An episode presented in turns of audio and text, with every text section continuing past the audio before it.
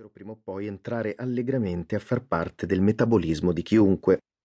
Io stesso, colto in flagrante mentre insegnavo a Barnes il baco del calo del malo, caddi in disgrazia.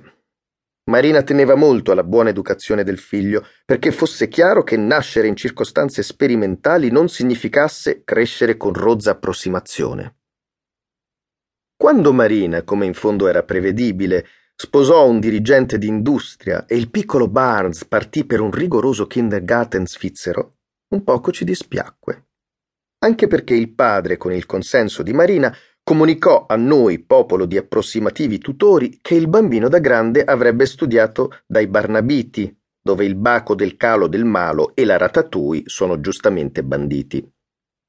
Oggi Barnes Jr. è un normale ragazzino appena sovradimensionato per motivi genetici, ma in grado di distribuire le sue membra con bel garbo su una sedia e dovunque gli accada di stare, attento a non stropicciare i calzoni all'inglese e il blazer blu con i bottoni d'oro. Non so chi avrà il compito di spiegargli che quando lui nacque poteva accadere di essere concepiti su una spiaggia della Guadalupa, onde evitare di avere un padre, per poi ritrovarsene uno pochi anni dopo stronzo come il marito di Marina. Io sicuramente no. Tra un anno o due, dopo la maturità, anche Barnes Jr. avrà la golf. C'erano poi Giovanni e Irma, che esercitavano su noi tutti un certo ascendente morale più anziani di qualche anno, elaboravano con determinazione costumi e progetti di vita di indiscutibile rigore intellettuale. Consideravano ovvio trascorrere le ferie solo in paesi nei quali non si praticasse la vivisezione, la carcerazione preventiva non superasse la settimana, fosse promosso il consumo di benzina senza piombo e le etichette dei prodotti alimentari recassero con chiarezza tutti gli ingredienti. In poche parole, andavano in ferie in Norvegia nel mese di novembre, in una cittadina lacustre, dalla quale ci mandavano cartoline di paesaggi piovosi, leggermente accartocciate dall'umidità. Irma non aveva figli per motivi ideologici.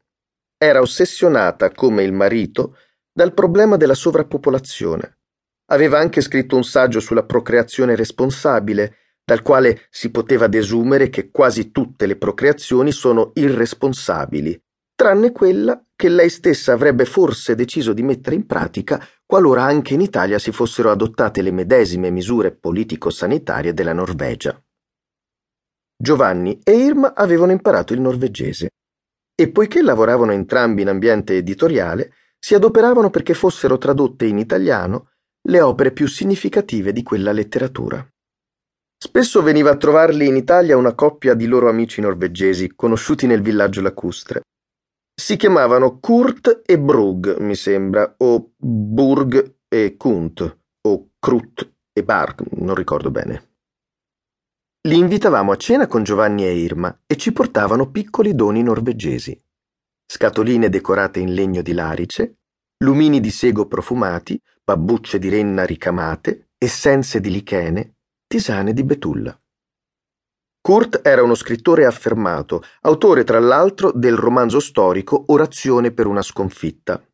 Bark era una poetessa che si era molto adoperata nel suo paese per diffondere il parto nell'acqua, arrivando a presiedere una commissione parlamentare istituita all'uopo.